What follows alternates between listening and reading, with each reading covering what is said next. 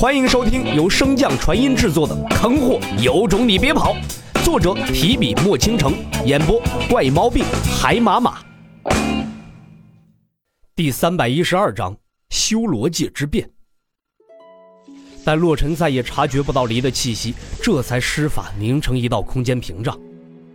屏障生成之后，原本被洛尘强行收起的内世界再次显现而出，其凝练程度相比之前有过之而无不及。洛尘一脸冷意地盯着那缓缓凝聚而成的血红巨人，主人为何用这样的眼神看着我？一道嘶哑的声音从血红巨人的口中发出，随后那血红巨人朝着洛尘做了一个极其人性化的微笑。洛尘面无表情地盯着那血红巨人，你到底是谁？血红巨人缓缓地伸了个懒腰，四下打量了一番洛尘的修罗界。没想到我最后这缕残魂不但没有被吸收，反而阴差阳错地捡了个大便宜。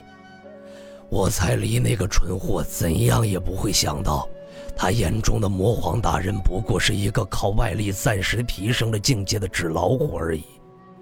当然，开始我也没有想到，还以为我自己要用这缕残魂为我族贡献最后一丝力量呢。在血红巨人说话的期间，洛尘在脑海中不断回放今天的每一个细节，似乎血红巨人的变异就是从自己提升境界开始的。那时的血红巨人虽然并不听从他的命令，但是洛尘依旧可以十分清楚地感受到自血红巨人与修罗界和自己之间的紧密关系。你是那颗珠子中寄存的灵魂。洛尘轻描淡写的开口，从他的神色中完全见不到一丝慌乱。而在洛尘的丹田处，一个不断散发魔气的磨盘正不断由乌黑转向洁白。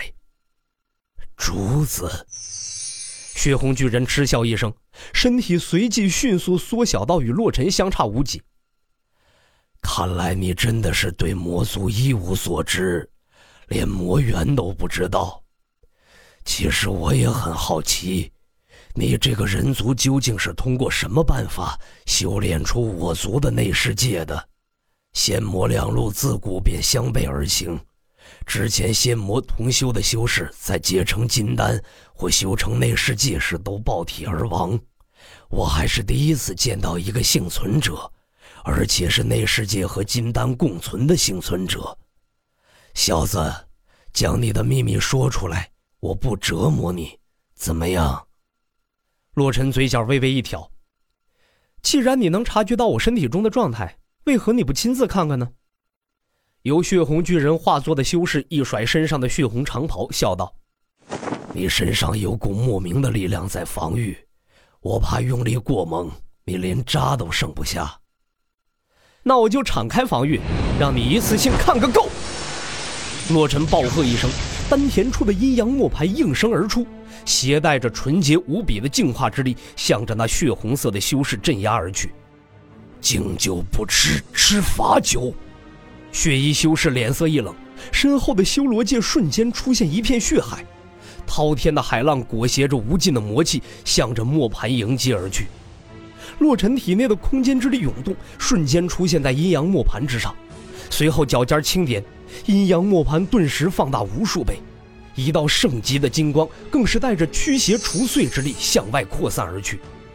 若是有人族在此，定会认得那巨大的金光所形成的图案，正是一幅巨大的阴阳八卦图。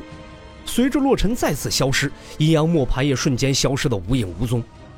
可转瞬之间，磨盘再次出现，只不过这一次已经到达了那血衣男子的正上方。就在磨盘出现的下一瞬，洛尘的身影也再次展现。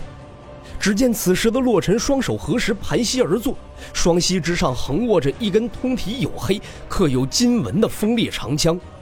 随着洛尘重重地坐在磨盘之上，那磨盘犹如被泰山压顶，其上附有亿万斤重石般，迅速向着下方的血衣男子砸落。不自量力！血衣男子嗤笑一声，长袍向上一甩，便被那一望无际的血海吞噬。紧接着，整个血海沸腾着，咆哮着，向着砸落的磨盘撞去。泛着无尽金光的磨盘似乎要驱尽一切黑暗，免尽一切不公。那滔天血海则恰恰相反，似是要吞噬整个世界，灭尽所有光芒。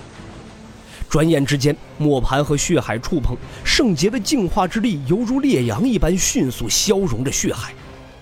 纵然其消融的速度已经奇快无比，但是洛尘依旧皱了皱眉头。阴阳磨盘的功效他自然清楚，之前阴阳磨盘消融的魔气也不在少数，但像这一次消融的这么慢还是第一次。虽然此时看起来磨盘对血海依旧处于上风，但血海无边无际，其量之大根本无法想象。不需多久，磨盘的净化之力输出便会到达极限，到那时恐怕……洛尘一边继续发功，一边迅速思考着对策。随着阴阳磨盘不断深入血海，自四周传来的压力更是呈几何倍数增长。迫于压力，洛尘只能转攻为守，将净化之力收起。方才那浩大无比的金色阴阳图案也迅速消失得无影无踪，似乎从来都未曾出现过一般。血衣男子感受到这一切，不屑一笑。